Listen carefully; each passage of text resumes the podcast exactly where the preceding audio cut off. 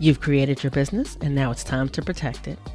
Whether it's your podcast, speaking engagements that you do virtually or live on in person stages, or the community that you've built, you want to make sure that what you've created is taken care of and well protected. This is where AWB contract templates come in. They're customizable, quick, and easy to complete, and cost a fraction of working with a lawyer one on one. They have tons of options available, so you can choose the ideal one for your business needs. It's an instant download, you get a Word doc template, you fill in the blanks, and in about 20 minutes, you're all done. Visit pauseontheplay.com forward slash contracts today to pick out your new business contracts. And when you check out, be sure to use the code PLAY for 20% off your contract purchase. That's P L A Y in all caps for 20% off. Protect your business with AWB contract templates. Before we were at the point of worrying about coronavirus, before we had to consider social distancing, there was a point that I decided that I wanted to use my time differently. I didn't want to fit one more thing in my day, but there were things that had to be done. And I found that this made life easier, and this actually might be able to help you out right now, even a little bit more than when it started to help me. Instacart. Instacart made it so that I could have the groceries brought to me and I didn't have to go out and make another trip and have more time invested in that to take away from something else, to do something I had to do anyway. It'll allow you to go into your app, choose the things that you want, and you can even choose alternates in case something isn't available. Someone will pick it out for you, they'll bring it to you, and they can even just leave it outside. So if you're like me and you're on calls, you don't even have to go answer the door. It'll be there, it's taken care of. You have something else off your list, and your time can be put back where it's best serving you. So you can go onto the show notes or over to the website, check it out, and you can go to instacart.com. I will give you the code to get $10 off your first order. Go ahead and do something to make life easier today.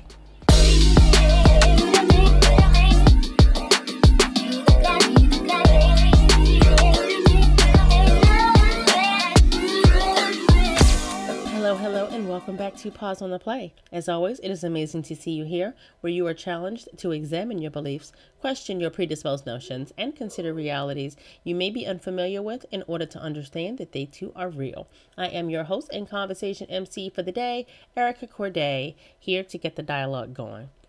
First off, I, I had to record this like four times just now. I do not know why my mouth is not working. Apparently, that's where I am. Um, side note for the next however many weeks, you may hear my kids in the background. So, just kind of letting people know if you hear a random oof or mom or whatever, yeah, that's life lifing. Just saying, just letting people know. Um, I am actually hopping in today to bring in an um, interview that I did that I mean, I could not have asked for a better interview and at the most opportune time ever. Um, I was able to interview the the amazing Michelle Kuei of Elevate Life Coaching. So Michelle was someone that I had been um, following on Instagram, and I, I was just blown away by her energy and how she was showing up and the things that she was doing. And she reached out to me as we had just kind of, you know, you know, I definitely connected with her um, online and just, you know, I'm so glad that we're following each other and I really like what you're doing. But she reached out about um, coming on over to my podcast as um, a guest. And I'm so glad she did because, first of all, the conversation that I had with her when we did get to talk was amazing. So I was extremely excited for our interview and she didn't disappoint yet again. Um, she just, she's amazing. And the way that she kind of talks about what she does and kind of how she helps people with their negative self talk and really getting people to work on the reflection of self and their ability to be vulnerable. Um, she really brings that to the table and also just kind of hearing her story of how her journey fed into that. I mean, she's I mean, she's just an amazing woman and she she's just awe-inspiring to me with just her energy and what she brings and she's she's extremely inspiring with just how committed she is to what she does and I like the way that she kind of looks at things. And so I want you to listen into this amazing interview, but also thinking about how, as we talk about the word normal and how um, it can feed into these labels that limit us, how we're at a point to where we can clearly see that things around us are changing with the world. And so if you never had an opportunity before to really stop and to pay attention and see where evolution is possible, this is one of those times. And Michelle and I had some great conversation about that. So listen in, tell me what you think. So today I'm extremely excited that I have a guest, and I don't have guests very often. And one, I think that that's something I want to shift, especially right now. Like, I have a whole lot of people that are going to have some extra time right now. You can come talk with me. Um, but I, I I'm always very reluctant with who I bring on because I want to bring people that are going to support the overarching messages that are important to Pause on the Play, but also people that I feel like are going to bring something of value, that what they talk about and what they stand for matters, and that as a person, we're actually kind of working toward these same types of common goals of getting people to view the life view the world differently and using their life to be an amplification tool for diversity equity and inclusion and all of the concepts within that to become normal and so um, i'm very fortunate to be able to have someone today to talk to me about the word normal and michelle kuei i would like you to introduce yourself to the pause on the play audience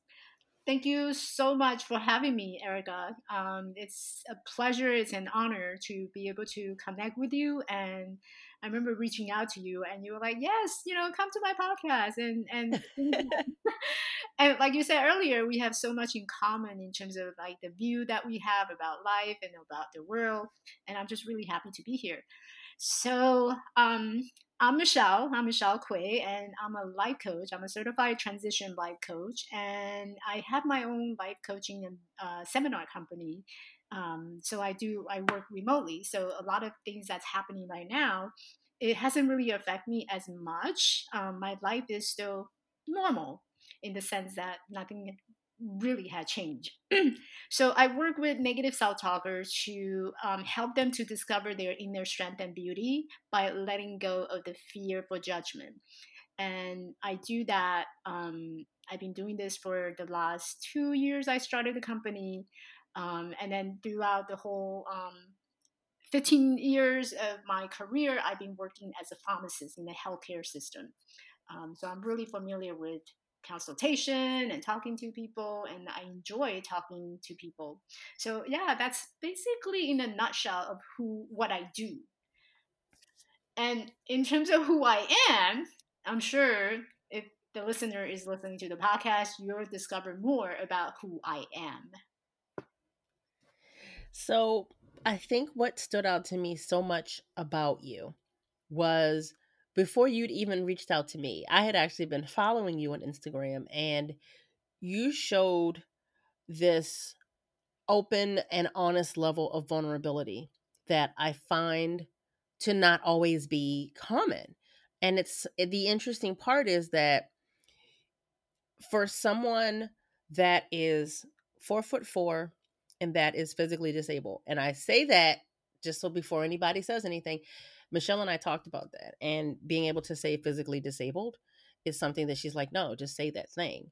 Um, and we're going to go into that as well. But seeing how you have these things that make up, you know, they're, they're parts of who you are, but they don't limit or dictate who you are. And these things that someone could very easily say, oh, well, this happens to be your lot in life. And yet, your personality and empathy and vulnerability and just authenticity just really kind of blew me away. Like you showed up as larger than life in so many ways. And I was just like, I am loving on her already.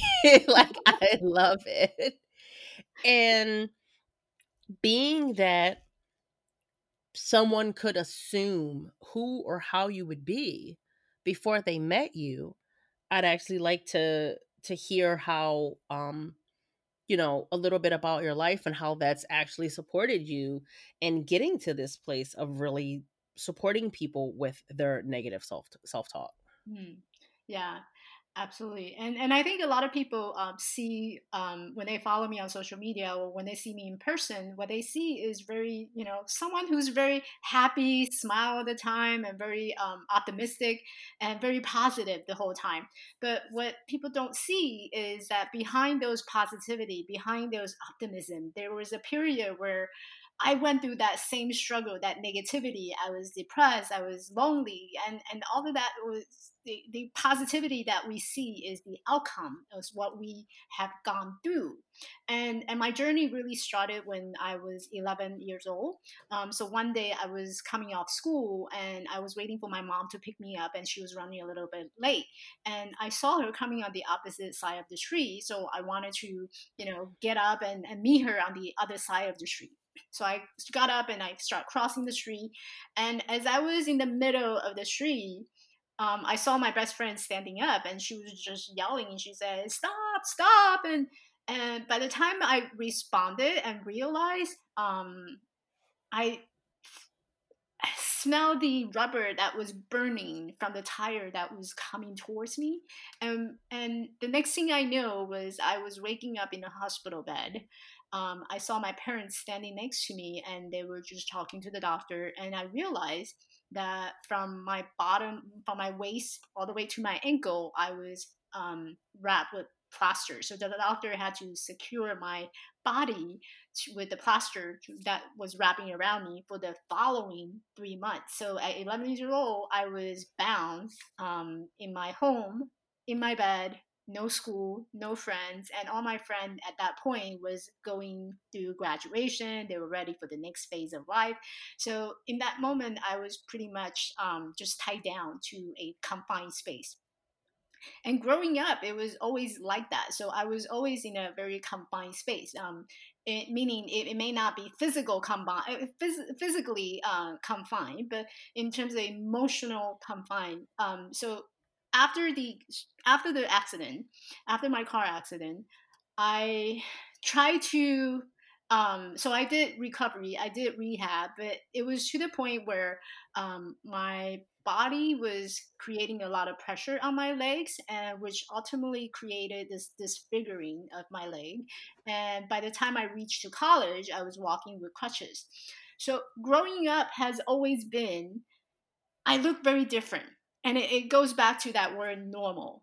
So I didn't look normal. Rather, I look really abnormal. At least in my mind, I'm thinking, well, this is not a normal person look. This is how they look. They don't walk with crutches. They, this, their legs are straight. My legs are crooked. And I'm only four, four feet, four inches tall.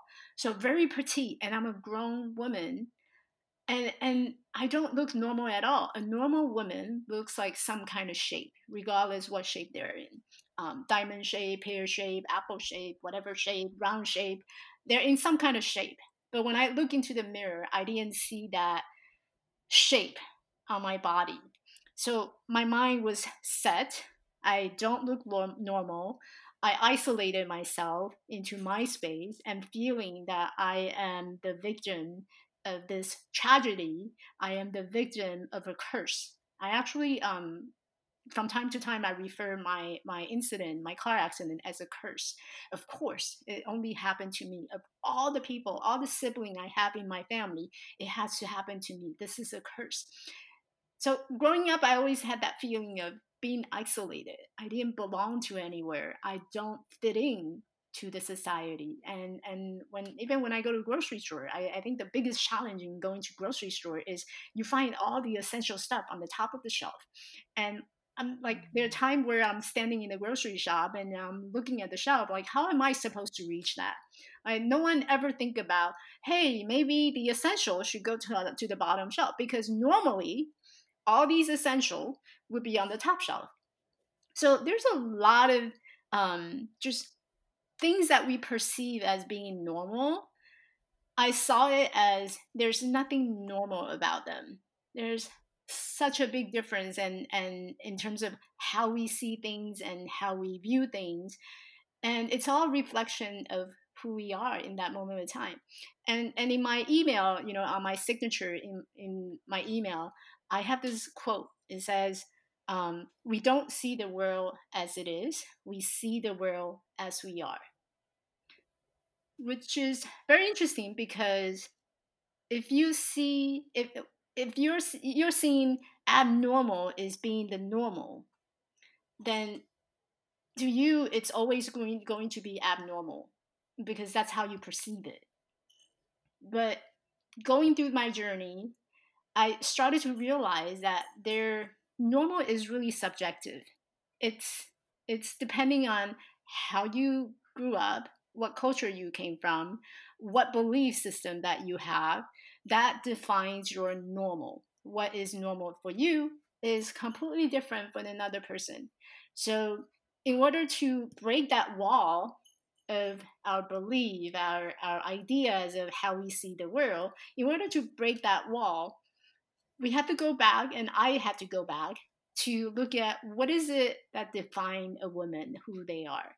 Like, is it the shape? Is it how beautiful they are? Is it is it the how how long your hair? How how do you dress? You know, it's not.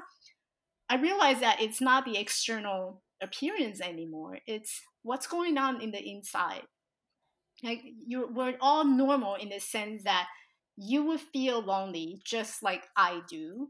And that that feeling is completely normal across the board, across all humanity. When we talk about being sad, we know what sadness means because it's normal to us. We all feel at some point that sadness so we can relate to it. It has nothing to do with, oh, yeah, that person looks beautiful and that's the dress that they're wearing and that's normal. It's it's not the external label. You said so many things and I'm like, wow, okay, I don't even know where to start. I first of all, thank you because there were there were there were things that I wasn't fully aware of of your story and the fact that you were willing to to share those things i i, I want it to be no like thank you there's an immense amount of gratitude that i have for you for just being able to be honest about something that for some people um that wouldn't they wouldn't have been able to do that and to be able to be that um that open and that honest is something that I think sometimes people don't always understand that that's it's not always for you.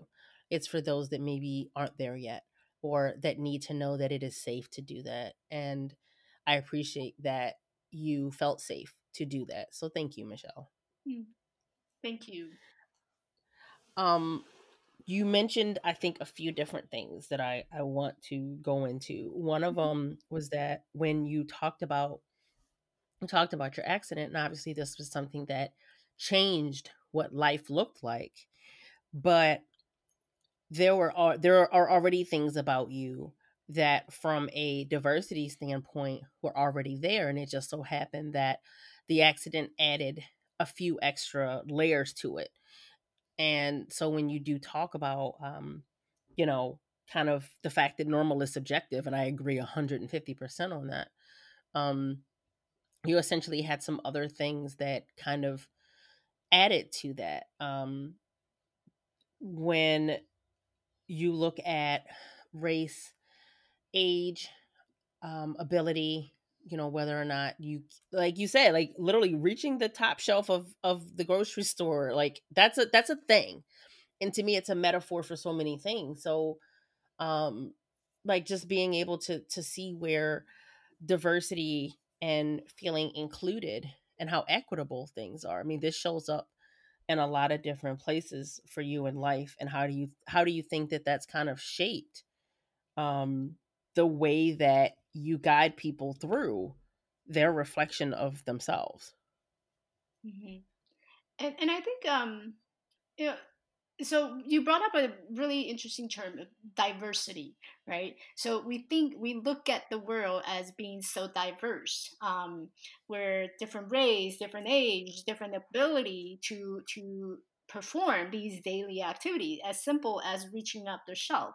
But what it also brings back to is are, are we really that diverse when we look at humanity in overall in one sense right? So so when we see each other when when people see me they see my height they see my how how um i look different in the outside and that i am asian um that my skin is yellow versus someone who may be black and who may be white and and when you when we use the word diversity we're referring to that external world of everyone is very different but when we strip away all our differences, and this is what I teach my clients too, is when you strip away all the differences and when you put a mirror in front of each other, like what do you see? You see another human being have feelings, emotion, and thoughts just the same way that we do. So, in a sense, diversity is really a term that we created to help us understand our, each other's differences. And, and by doing so, we actually create separation rather than that togetherness because ultimately we are not that different. We are all the same. So there is no such thing as a diversity diversity was created because we wanted to make people feel comfortable about their uniqueness. But what we don't realize is that at the same time, we're also creating a wall in front of everybody. You are Asian, therefore, you should behave in certain way. You're disabled, therefore, your limitation is this and that. You can't reach the shelf. But how about let's remove all these limitations, all these judgment that we put on people and let's treat each other as human being.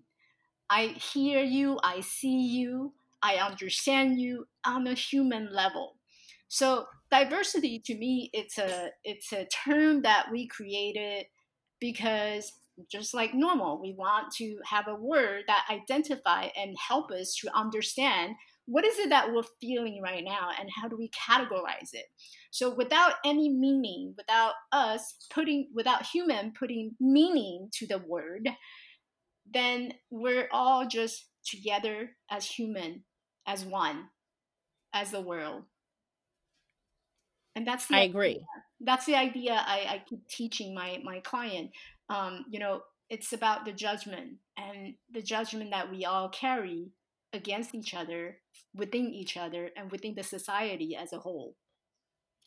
Well, and the interesting part is a lot of times I'll have conversations with people, and when we talk about diversity, um, a big chunk of it is around the fact that it's based in um, uh, societal labeling. You know, you're a woman, you're a man, you are tall, you are short, you are skinny, you are, you know, fat um, you are you know and and then you get into the entire construct of race that isn't even actually a thing mm-hmm. um but what happens is we are limiting ourselves to have to be whatever it is that um we are quote unquote supposed to be because of that whatever it is that people expect from us because of that and sometimes that societal programming can make us think that well this is quote unquote what I am. So this is what I have to be. And so I agree that, you know, being able to get to the core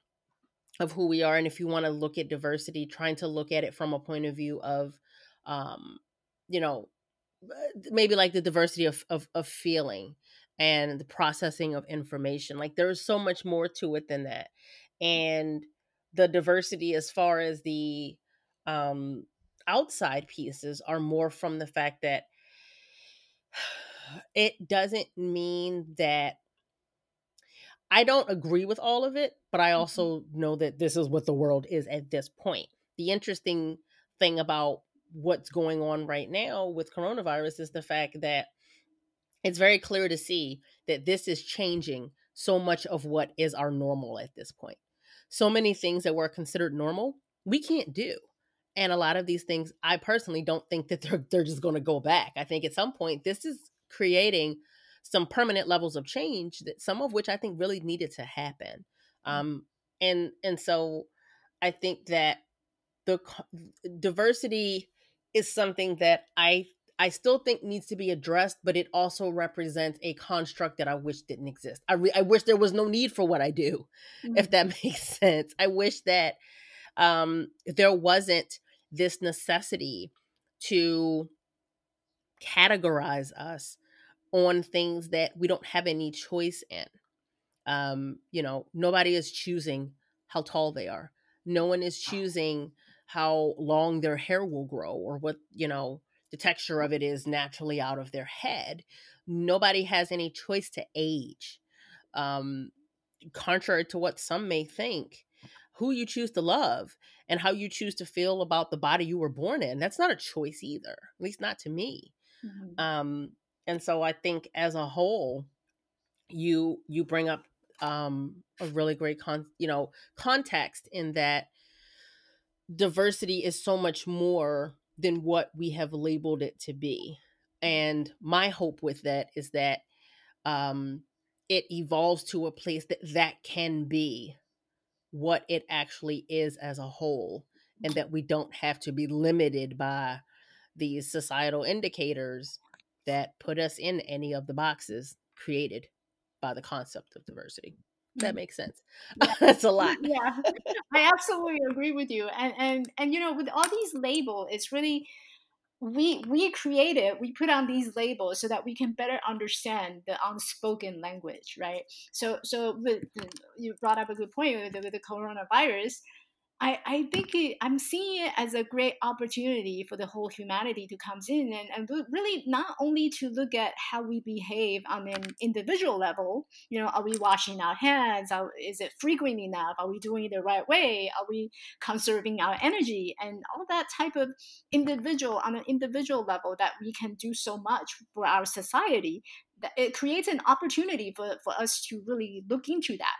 And as, as a society for whole, the opportunity lies that how how much more connection are we able to make nowadays right? So all mm-hmm. of a mm-hmm. sudden because something happened some something tragic happened or something as big as a pandemic that happened we start to think about oh i need to care for the loved one. I need to care for my neighbor. If someone unable to go to the grocery shop let me help them. Let me contribute.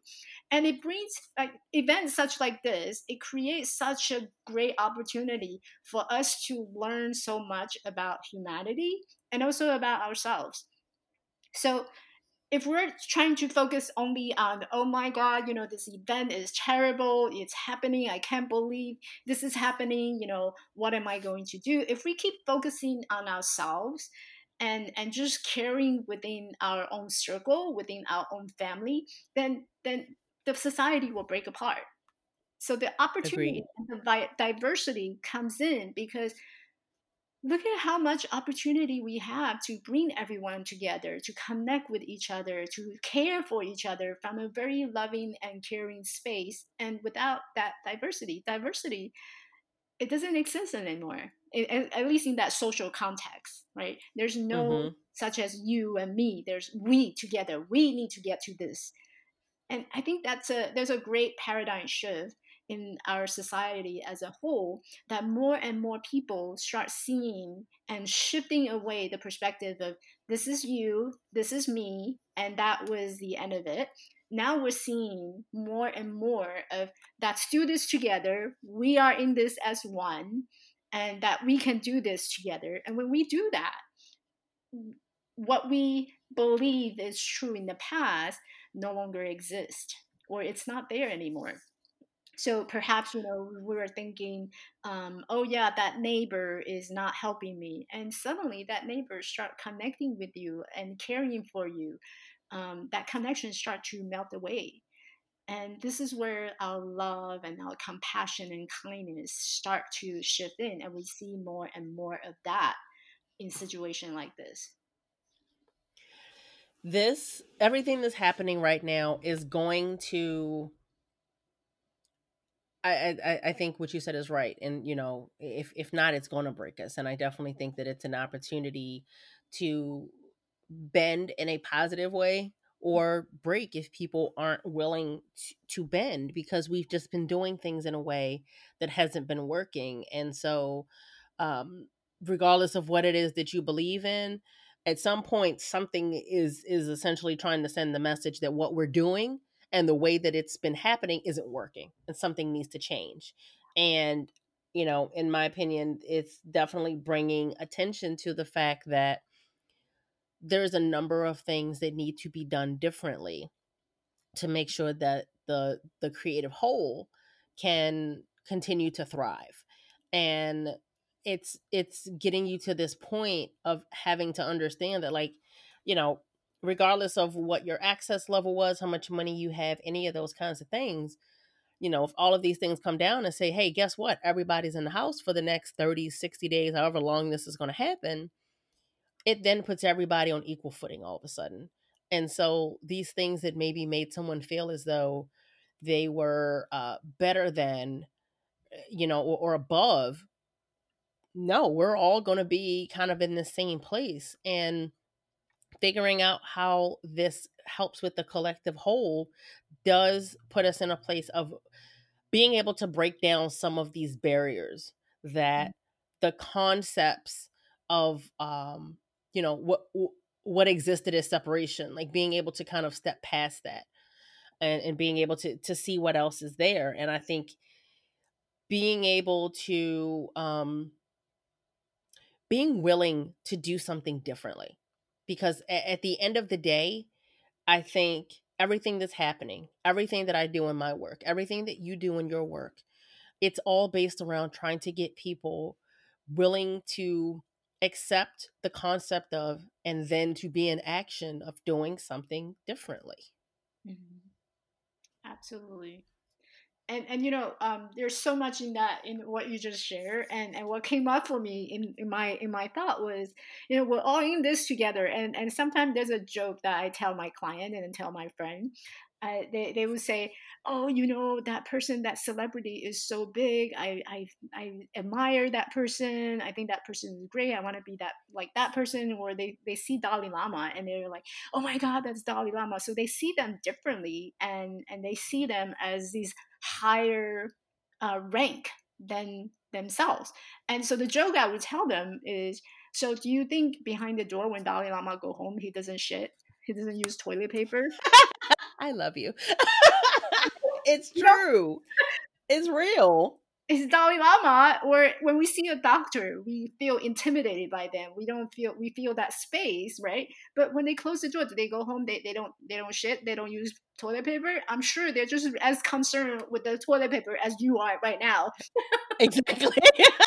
I was gonna say I was about to be like, well, if they can find toilet paper, because that's a thing right now. yeah, you're gonna see Dalai Lama running to the store and stocking up on the toilet paper, just like we do. it's, but but the beautiful thing is that what you said is it's a way to humanize us and to equalize us. I, mm-hmm. I you're right. You are hundred percent correct.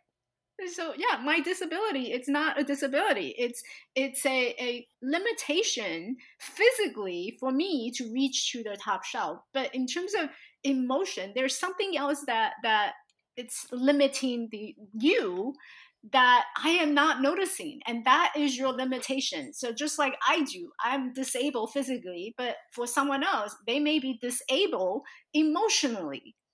But we don't mm-hmm. see that. Yes. Which makes us all the same. We're all equal. We're all on the same level.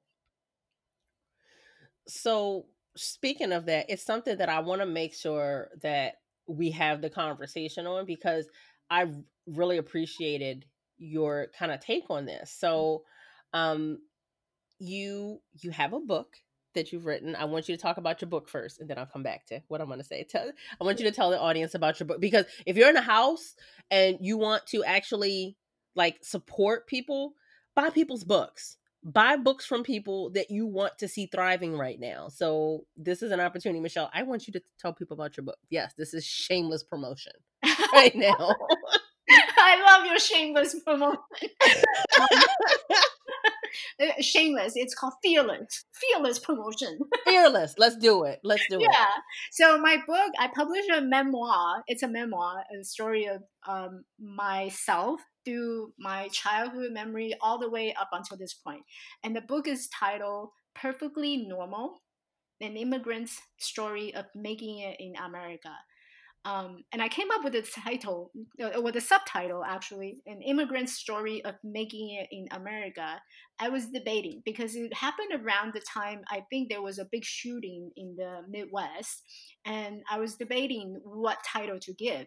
Initially, I was going to call it, I was going to title it, An immigrant Story of Killing It in America.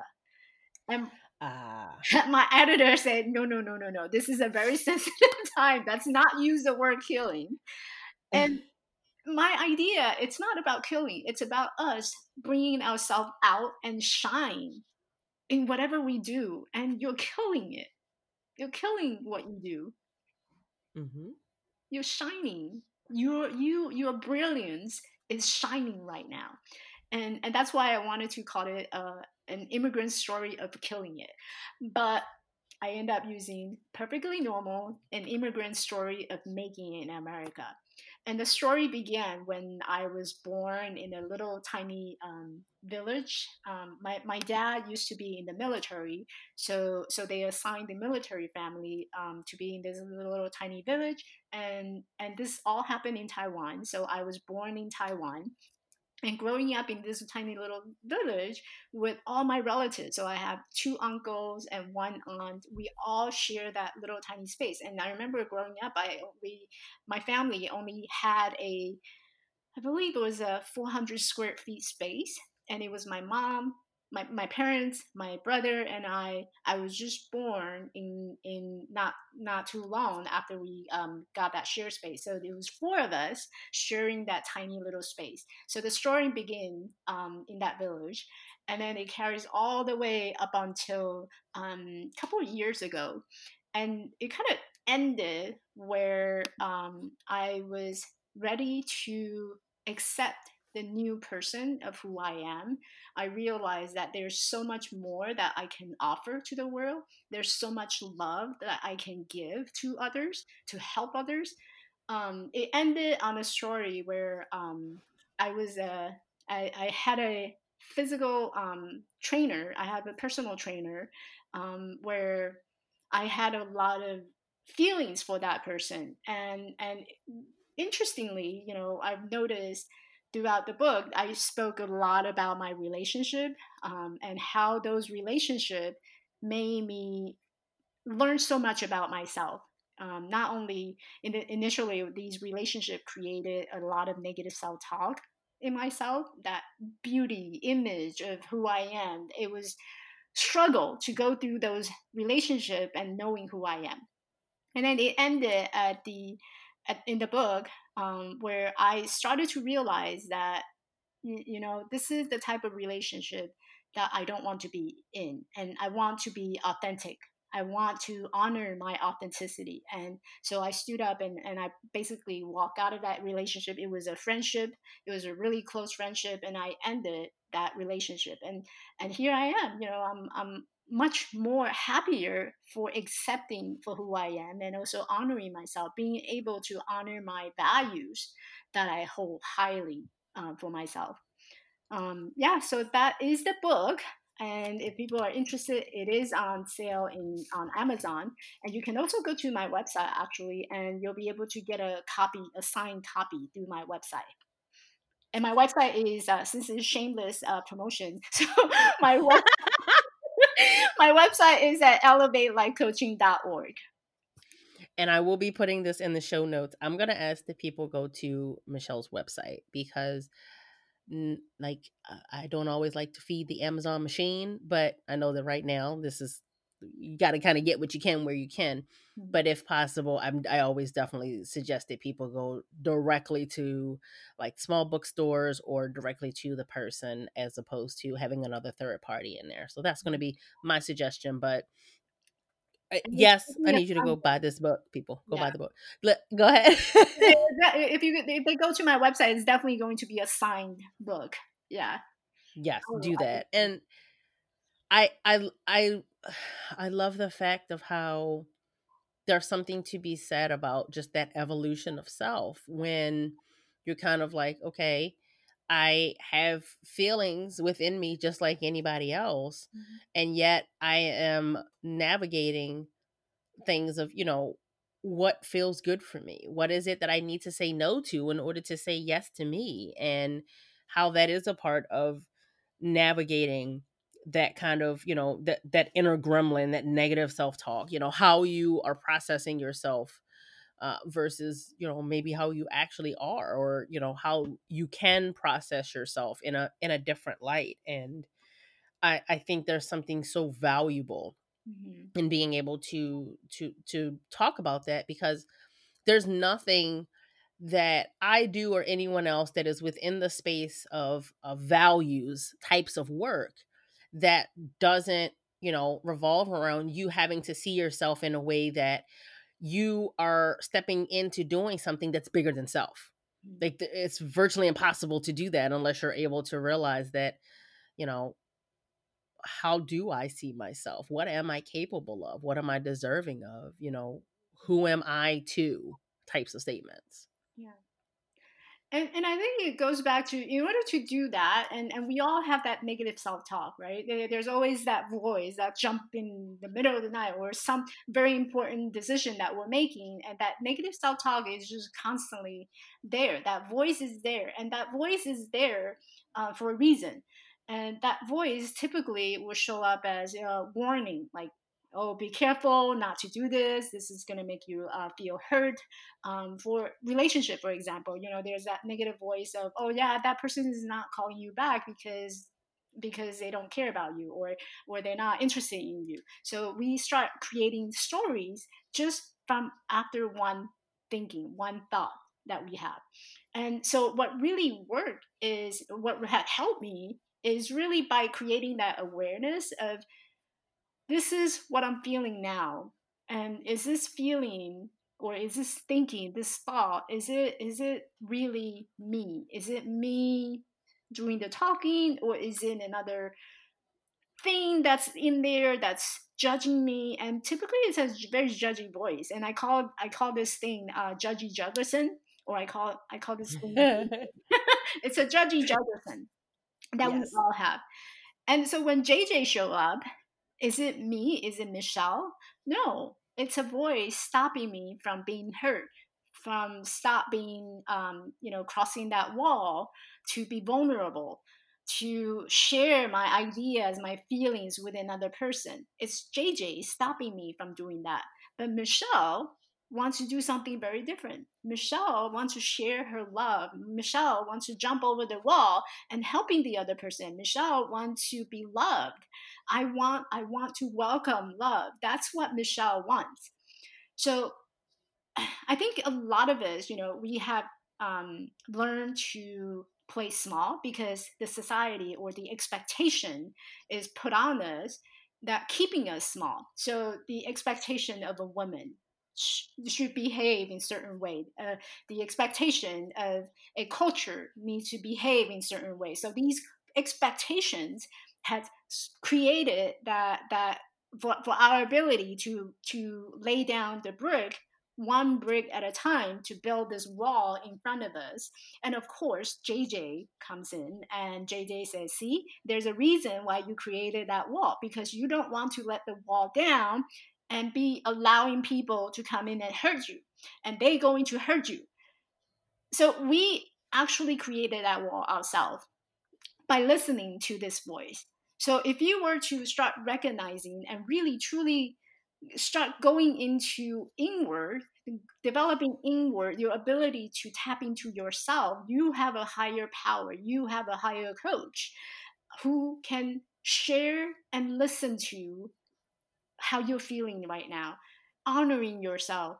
If you're hurt, great. That's heal from heal that wound from the inside instead of keep you know searching from the outside. And when we start looking into ourselves, diving inward, then we start to realize what are my values? What do I want in this life?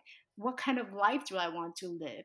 And in order to do, in order to live the life that I want, what is it that I have to do in order to achieve that? So as you start focusing on the life that you want with the value that have for yourself, and you start to recognizing who you are truly, authentically, then that JJ, that voice that we all have, become in the background. It's not going away, but you'll be able to walk with it.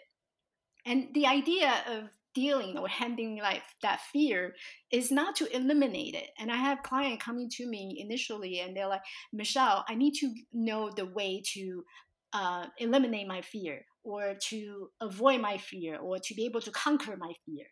So here's the thing JJ was all part of you. It was you holding the hand on that journey. So, in order to overcome that fear, in order to um, stand up for yourself, the idea is not to make it go away. The idea is to have that space to provide loving and caring and say to JJ, I know you're there, but it's okay. You're not me, and I am going to do this anyway. So you're walking with it rather than fighting it. Every time we fight it, we're putting a lot of energy, and that energy typically is very draining. It's very tiring. So you're constantly in a battle with the fear. And and what happens is when you're in the battle, sometimes you you win, sometimes you don't. But if you were to see JJ as part of you, part of your friend, and at t- time of danger, JJ is gonna come and prevent you from suicidal death that maybe it's an action bungee jump. I would never go to bungee jump because my JJ won't let me. JJ said, "Don't do that, please."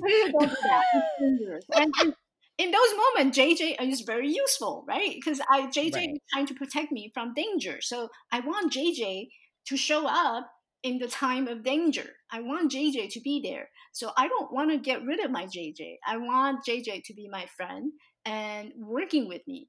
So sometimes I describe it as, you know, I'm sitting in the in the driver's seat and JJ is sitting in my passenger seat. So when there's danger, JJ can let me know, oh, Michelle, there's danger, just be careful. But I'm still in the driving seat. I'm still driving my life. That makes perfect. I love that analogy because yes, I think for so many people, it's this. It needs to go away, and it's like, eh, you know, even if you take it down to just kind of that you know basal fight or flight kind of thing like you don't want to lose that like you don't want it to be so hypersensitive that just somebody you know not subscribing to your program will automatically send you into this oh my gosh the world is terrible i'm never going to make enough money mm-hmm. but you want to keep it if there legitimately is a bear coming at you like oh there's a bear like you need to run or climb this tree or whatever needs to happen so I mean, yes, I think what you what you said is right, and it's interesting how it can show up in very different ways, and some of the ways can sometimes tell you that it's not necessary. And I do think that there is there is necessity for it. Absolutely. And yeah. I actually want to kind of take you know that concept of that JJ where I think everybody's can show up in different ways and kind of if you're not aware, it can dictate a lot of your thoughts or actions. And I want to go back to um, something that I think I remember you telling me about when you were writing your book, and it was this whole thing around whether or not to use the word disabled, and how somebody else's JJ kind of was like, mm, no, no, and how yours was like, oh no, it's fine. I'm I'm gonna stay over here in the passenger seat because I think Michelle has this one. Um, I want you to actually, um, you know, I definitely want kind of want to give give everyone some um, insight into how that looked different than I think some people would uh, kind of write the story and and have you believe that works. Yeah. And so when I was writing, you know, I, I in, in, every almost every paragraph in one of the chapter, I was describing how, how I came out of I kind of came out of the light because I started to realize that there, there's a change that needs to be done. What was working is not longer no longer working. So in that in that particular chapter, every almost every paragraph I use the word normal. So when I sent it to my editor and she she returned it back to me, she was really concerned. I remember she wanted to jump on a call with me. She said, "Michelle, we need to talk about the word normal because you can't use that in the in the in the book. Um, your audience, your your reader is gonna get get really offended." Uh, and I was thinking, why why would they be offended you know don't people use normal a lot i mean normal it seems to be normal and and then she said well you know normal is very subjective it's very different. What's normal for you is not normal for another person. I said yeah but this is my book. And and to me that's the word i will use normal. If i don't i remember even posted a survey to within my community. I said you know so if you guys don't use the word normal in a paragraph what else would you use?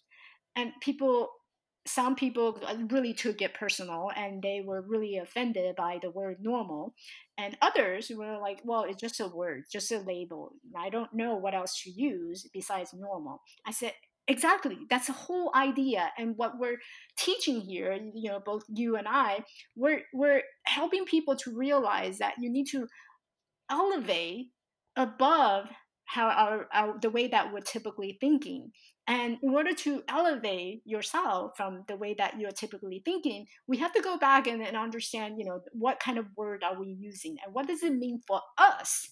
So normal for me, it means me being able to perform my daily routine. Normal means that I am part of this society and I'm making contribution. I'm going to work. I'm making bring bring home income. I'm able to speak to clients. I'm able to teach. I'm able to do all that. That is normal for me but for someone else, normal could be something like, oh, um, you know, going to the grocery shop, going, getting out, getting out of bed. You know, that would be normal for them. So if we were to take a take a census, take a poll of what normal, what normalcy means to everybody, we will get tons and tons of different definition. So perfectly normal means perfectly normal for you. What is perfectly normal to you? And and normal's changing so people need to be aware of that too.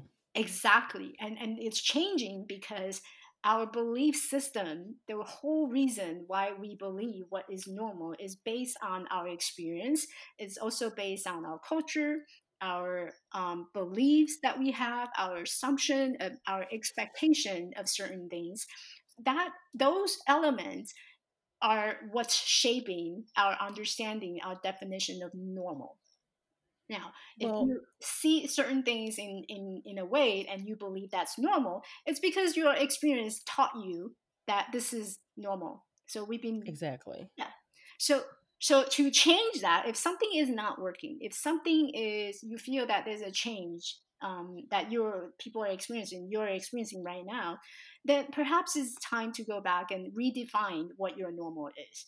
And when you do that, that's where awareness comes in and you will realize oh i used to believe that certain people would look certain way that's not normal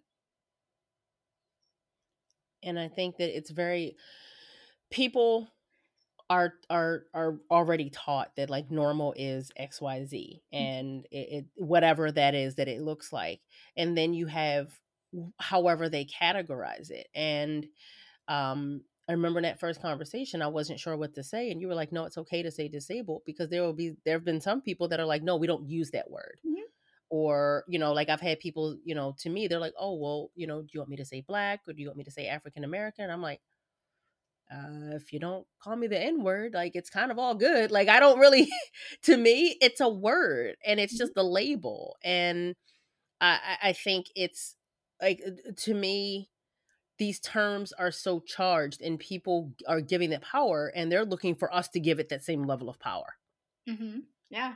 Yeah it's how we define um, different situation. And i remember it was you know there's a story where i was working in the hospital one day and there was a patient on the gurney and they were bringing that patient to the surgery room. And i was passing by that person and and this is the first time we ever met and and he turned around and he said oh i thought i sh- i saw a dwarf and so typically we I, I reacted to it as oh wow that was hurtful and i wouldn't say anything but you know, the word dwarf has a really specific meaning and it hmm has really hereditary um, definition behind it in a healthcare uh, uh, definition. So I actually stopped the gurney and I told him, listen, I don't know you. And for you to call me a dwarf, you don't even know what I have. That is a very offensive comment. And he was shocked because I, I, I bet you that no one had ever stopped him and say, listen, what you're believing in is actually very harmful to another person. And, and so we start hiding our feelings, our authenticity away because we're afraid of how the other person will respond. But instead of, of being honest, and had I not called that person out, that person is probably going to go around and, and call other people who's shorter shorter statue, um, more petite, the same way that he he he called me. So it's all in the context of how do you define the word for yourself. So to him, anyone who's shorter than him probably is considered a dwarf. To me, Well, dwarf is really has a really solid definition. well, and and what you said is important too, in the sense that like you are not, you don't, you you're not like the spokesperson for everyone that is four foot 4 Mhm. like you are simply saying this is this is me and i think it's very often that people will expect someone to speak for everyone that falls into their their category and you know for someone that is an intersection of multiple categories it's like okay so are, am i literally speaking for everybody now like what does this look like and i think um again being that the fact that um from you you kind of gave me that permission where it's like no you disabled is the word to use Mhm. but i but that's also that was your choice you know and that doesn't necessarily mean that everyone's going to feel that way and that's where i think people can get into trouble because they'll say oh well one person gave me this permission and so therefore Mm. you know nobody else now has the space to feel differently outside of that and that then just distills everybody down to the fact that you have to now go into this one box because this is what this one person said that one time Yeah, yeah, and and there's um actually four um blocks um for us to make connection, and the four blocks are actually assumption, interpretation, um, our limiting belief, and also our our gremlin. So those are the four biggest block for people to make connection with each other. So if I were to assume that this is this is how everybody wants me to refer them and i go around and, and just calling everybody oh yeah you're disabled or you're a dwarf um, that's not that's not the right way of making connection. The the right way of making connection in, in at least in my opinion is that you ask for permission. Is it okay? How would you feel if or just allow the other person to share that with you? Hey you know erica it's completely okay that you call me um you, you refer me as disabled because i don't that word is meaningless to me. And it's okay. So so it's a the idea is to get permission and respect each other of our differences and our gifts. And it's more importantly to to recognize each other's gifts than the shortcoming of of our limitation. Well and you have to have the communication and the connection in order to get that permission hmm to be able to have that conversation for someone to say you know this is how i feel or this is you know my particular take on it and also understanding that you know we all evolve and that maybe how i how i felt about something 10 20 years ago maybe isn't how i feel today and being able to um, have some context around things as well because i mean it's just like if you ask someone at you know a, a highly charged time you may get a different answer than if someone is you know calm and even keeled. So I I think there's there is that context and being able to have that conversation and saying, hey, you know, how about or what do you think or you know, how does this make you feel? Like actually inquiring and being able to kind of have that visibility being a two-way street of like you said, you know, hearing a person, seeing a person and understanding them. You, you have to allow them to see you in order to see them and vice versa because we both you know both people within a conversation or everyone within a group conversation like everybody wants to be a part of that and Mhm. so we all need to be on the giving and receiving end of that absolutely. And, and I oftentimes um, say vulnerability is our superpower, and we need to start using our superpower. Be vulnerable. It's okay. Share, share ideas, and you you you'll find so much greater value. It'll, it'll be lead you to a bigger place and better place. You know, um, so vulnerability is our superpower. Well, this is a time where I feel like that superpower is about to be supercharged because that vulnerability is going to have to show up. We we're all, you know, there's a little bit of a captive audience right now. And so we're having to show up and kind of hold court with each other in ways that before we could just kind of opt out on. And so now, you know, again, we're going to kind of see where the current situation is going to take us, but I'm actually really excited to see what that evolution can look like. So I mm. think that it could be very easy for me to talk to you for hours. And yeah, I know, so, right? but you know, the biggest thing is, I mean, you uh, first of all, uh, everyone knows I'm a sucker for amazing conversation, and you gave tons, tons of that, and a lot of things to think about, and for you, you know, sharing your points of view and your time and your energy, Michelle. I just want to bottom my heart, thank you. Hmm, thank you so much. This is a great opportunity. And I really enjoy conversation. And, and conversation like this is what brings the connection back into our lives. And and you'll be surprised, you know, this is where the vulnerability of, you know, the goodness and and you know, learning about each other. It, there's great values in the connections. I agree. So, again, I'm going to put in the show notes everything so people can go buy your book as they're quarantined. However, um, go ahead and let everyone know before we before we hop off here. Tell them where they can find you. So you can all find me on my website at elevatelifecoaching.org, or if you'd like to follow me on Instagram, I am at Elevate Life Coach. Awesome. So everything will be in the show notes. Um, if you have any additional questions from Michelle, I highly encourage for you to go over and to just start talking to her. She she's amazing as you've heard and she actually wants to talk back. So conversation is to be had. so again, thank you so much Michelle and thank you everyone listening. I know this was a long episode, but this was so valuable and I'm glad that Michelle you brought everything that you brought. So thank you. Thank you. Thank you for having me. Michelle and I had a great conversation there, and I'm glad that you got to kind of be a fly on the wall and hear what that sounds like. This is the type of conversation that I love having with people an opportunity to allow yourself to be seen and to clearly see them, to go beyond just the surface things. And this type of conversation is exactly why India and I created Pause on the Play, the community. It's a space where you can come in and actually be able to get support shoulder to shoulder with other individuals and business owners that are looking to make change and impact and really do something good in the world. And it's an opportunity for you to be able to get support to be able to talk through where you are, what it is that you need, and just being able to figure out okay, what's the next step?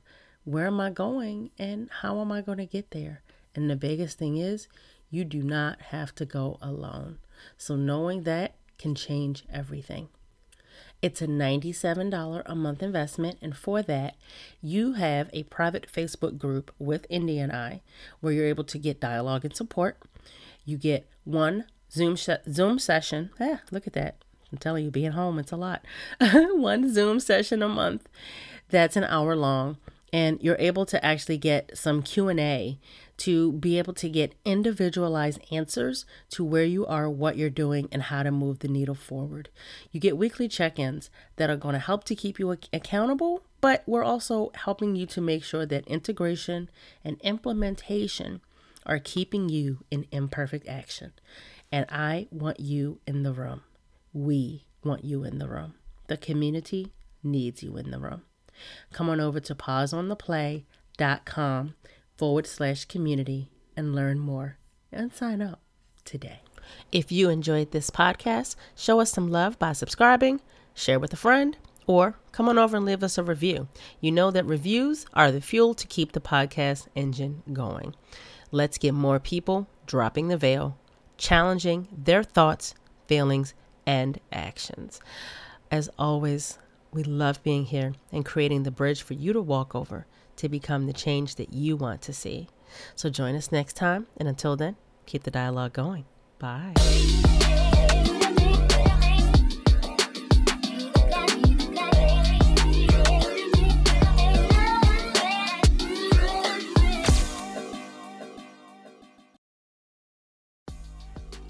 Ready to get clear on what matters? Let's do this.